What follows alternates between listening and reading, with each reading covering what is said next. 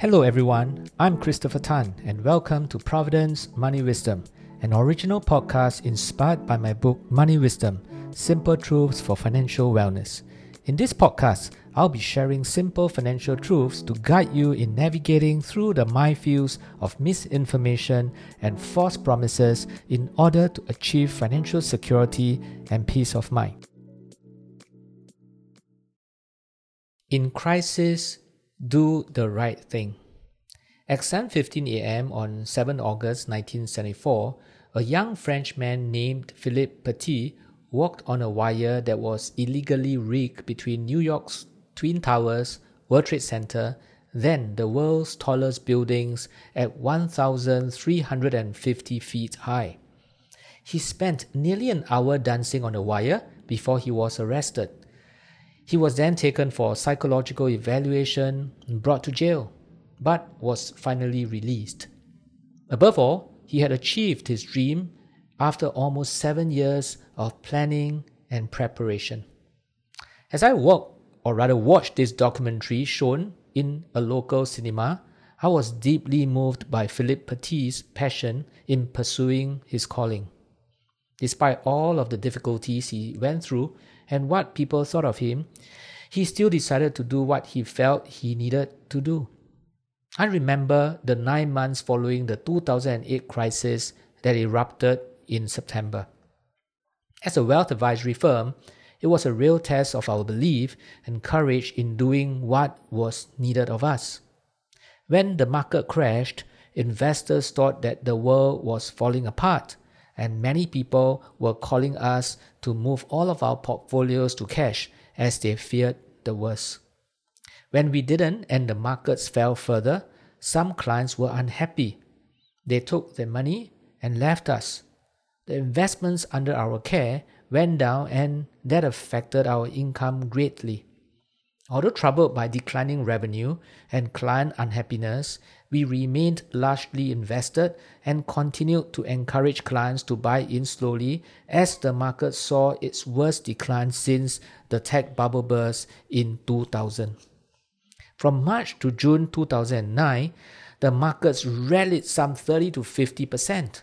It caused many to believe that the green shoots of the economy was appearing and that the rebound was sustainable. Looking back, it was incredulous how things had changed within the first six months of 2009. By June of the same year, the fear of the crash was completely forgotten, and many were calling us to invest more aggressively for fear of missing the boat. Again, we didn't do it. We kept to our strategy and invested whatever new cash we had over a period of time. As a result, our portfolio's returns performed lower than the markets, and we look totally incompetent, at least for the short term. The thought of losing some clients ran a thousand times through my mind. Why then did we insist on sticking to our beliefs? We did it because we knew that three of the worst things to do in investing were firstly, selling in a falling market and buying in a rising market.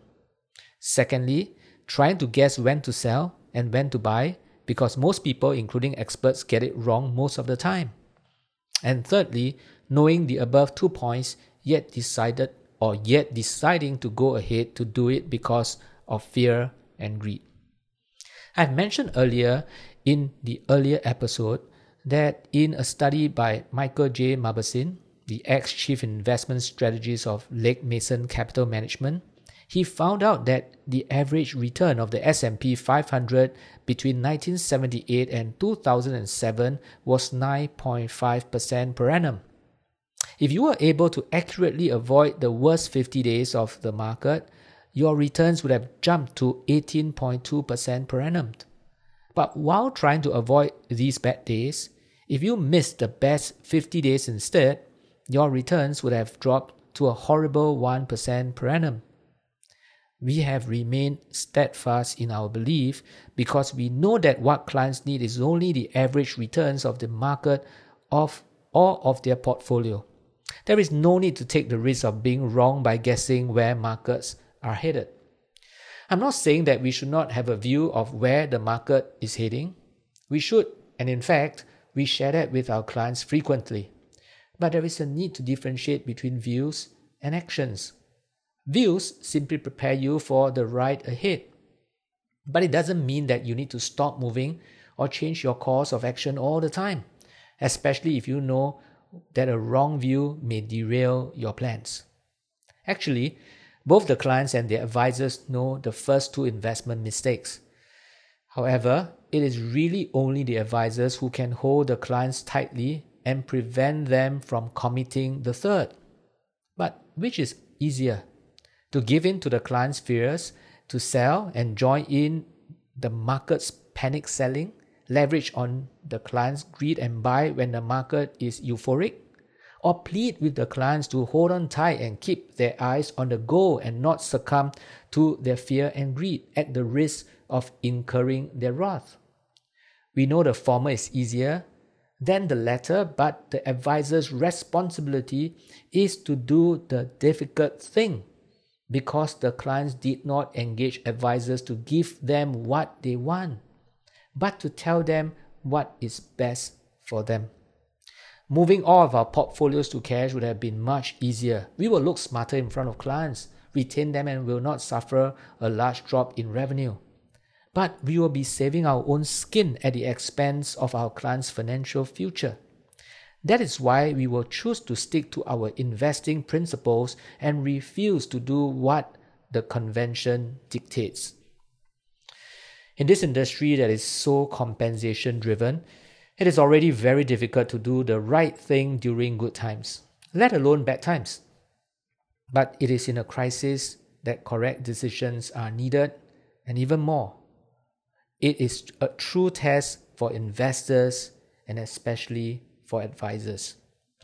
In Dr. Spencer Johnson's book Peaks and Valleys, he said, Peaks and valleys are connected. The errors you make in today's good times create tomorrow's bad times. The wise things you do in today's bad times create tomorrow's good times.